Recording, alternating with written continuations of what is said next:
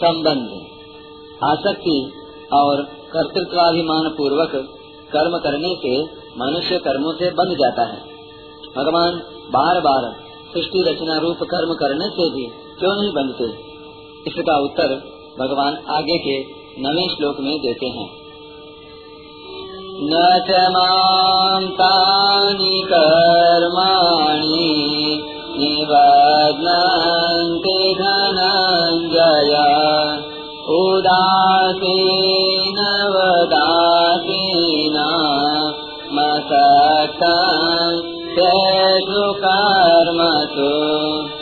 हे धनंजय, उन सृष्टि रचना आदि कर्मों में अनासक्त और उदासीन की तरह रहते हुए मेरे को वे कर्म नहीं बांधते। व्याख्या, उदासीन वदासीन मसक्तम तेषु कर्मसु। महासर्ग के आदि में प्रकृति के परवश हुए प्राणियों की, उनके कर्मों के अनुसार विविध प्रकार से रचना रूप जो कर्म है, उसमें मेरी आसक्ति नहीं है। कारण कि मैं उनमें उदासीन की तरह रहता हूँ, अर्थात प्राणियों के उत्पन्न होने पर मैं हर्षित नहीं होता और उनके प्रकृति में लीन होने पर मैं खिन्न नहीं होता।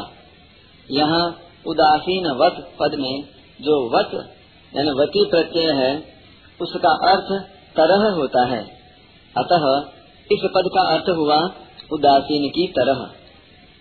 भगवान ने अपने को उदासीन की तरह क्यों कहा?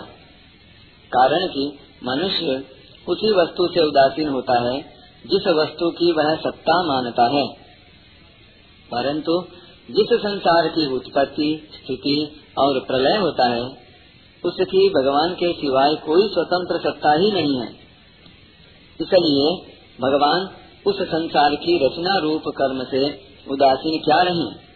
वे तो उदासीन की तरह रहते हैं, क्योंकि भगवान की दृष्टि में संसार की कोई सत्ता ही नहीं है। तात्पर्य है कि वास्तव में यह सब भगवान का ही स्वरूप है। इनकी स्वतंत्र सत्ता है ही नहीं तो अपने स्वरूप से भगवान क्या उदासीन रहे? इसलिए भगवान उदासीन की तरह हैं। नचमाम तानी कर्माणी निबदनती पूर्व श्लोक में भगवान ने कहा कि मैं प्राणियों को बार बार रचता हूँ। उन रचना रूप कर्मों को ही यहाँ तानी कहा गया है। वे कर्म मेरे को नहीं बांधते, क्योंकि उन कर्मों और उनके फलों के साथ मेरा कोई संबंध नहीं है। ऐसा कहकर भगवान मनुष्य मात्र को यह शिक्षा देते हैं। कर्म बंधन से छूटने की युक्ति बताते हैं कि जैसे मैं कर्मों में आसक्त न होने से बंधता नहीं हूँ, ऐसे ही तुम लोग भी कर्मों में और उनके फलों में आसक्ति न रखो तो सब कर्म करते हुए भी उनसे बंधोगे नहीं। अगर तुम लोग कर्मों में और उनके फलों में आसक्ति रखोगे तो तुमको दुख पाना ही पड़ेगा बार बार जन्मना मरना ही पड़ेगा।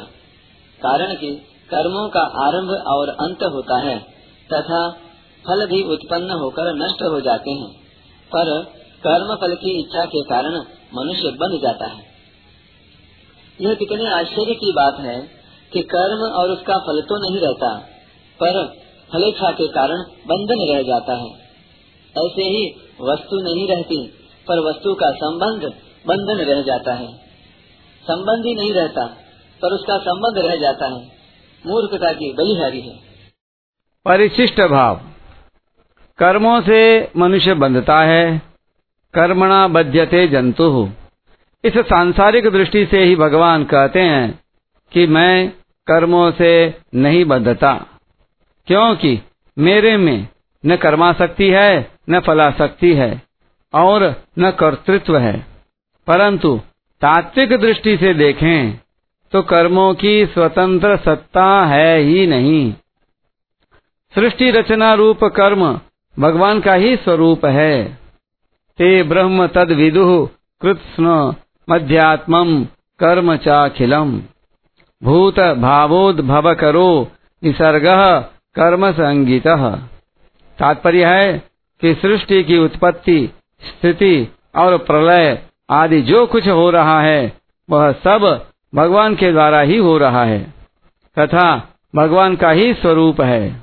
उत्पन्न करने वाला तथा उत्पन्न होने वाला, पालन करने वाला, तथा पालित होने वाला, नाश करने वाला, तथा नष्ट होने वाला, ये सब एक ही समग्र भगवान के अंग स्वरूप हैं। अहम कृत्स्नस्य जगत प्रभव प्रलयस्तथा। सब कुछ भगवान ही हैं। दूसरा कोई है ही नहीं। फिर भगवान किससे उदासीन हो? इसलिए भगवान ने अपने को उदासीनवत, अर्थात उदासीन की तरह कहा है।